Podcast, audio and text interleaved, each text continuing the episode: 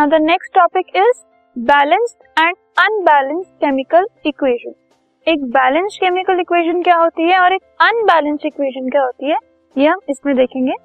तो सबसे पहले अगर हम एक बैलेंस्ड इक्वेशन की बात कर रहे हैं ओके बैलेंस्ड इक्वेशन मतलब जिसमें एटम्स ऑफ़ एलिमेंट्स अगर रिएक्टेंट साइड पर और प्रोडक्ट साइड पर सेम है इक्वल इन नंबर है तो we will say it is a balanced chemical equation हम एटम्स ऑफ़ एलिमेंट्स की बात कर रहे हैं. We are not talking about number of reactants and number of product ऐसा नहीं है कि दो रिएक्टेंट्स हैं और दो प्रोडक्ट्स हैं तो वो बैलेंस हो गया. नो आप जो एटम्स हैं, वो देखेंगे कि कितने एलिमेंट्स हैं और हर एलिमेंट के कितने कितने एटम्स हैं.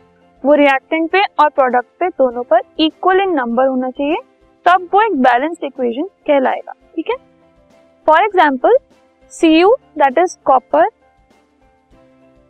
plus H two S O four that is sulphuric acid it gives us copper sulphate and hydrogen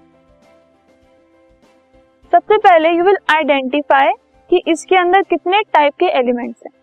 First is copper second is hydrogen third is sulphur and fourth is oxygen दोनों side पर इतने ही elements हैं, चार। अब इन सबके atoms हम individually count करेंगे। सबसे पहले अगर हम कॉपर का देखें लेफ़्ट पर एक ही कॉपर है राइट पर भी एक ही कॉपर है, ठीक है? तो रिएक्टेंट में भी वन और प्रोडक्ट में भी उसका नंबर ऑफ़ एटम्स वन है।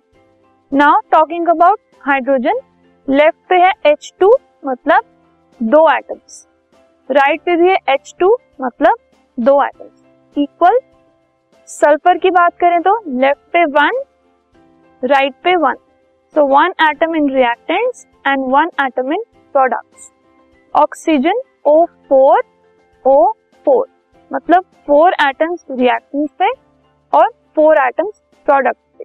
ये सब जो है, एकदम इक्वल है रिएक्टेंट्स में भी और प्रोडक्ट में भी। तो we will say it is a balanced chemical equation okay अब बैलेंस होने की वजह से एटम के नंबर्स इक्वल है दोनों साइड्स पे सो इक्वल मासेस भी हो जाते हैं रिएक्टेंट के भी और प्रोडक्ट के भी, ठीक है? जितना मास रिएक्टेंट का है टोटल उतना ही प्रोडक्ट का भी टोटल होता है। So it follows law of conservation of mass ठीक है? Now talking about an unbalanced equation unbalanced chemical equation तो ये एकदम बैलेंस्ड का उल्टा होता है।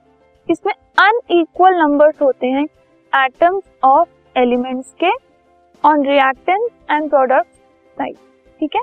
दोनों में अनइक्वल नंबर होता है। फॉर एग्ज़ाम्पल अगर ये रिएक्शन है हमारे पास we have hydrogen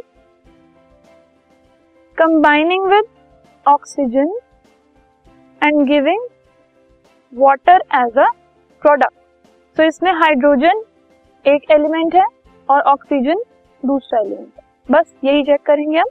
लेफ़्ट पे अगर हम हाइड्रोजन एटम्स देखें तो H2 मतलब दो एटम्स H2 मतलब दो एटम्स ठीक है?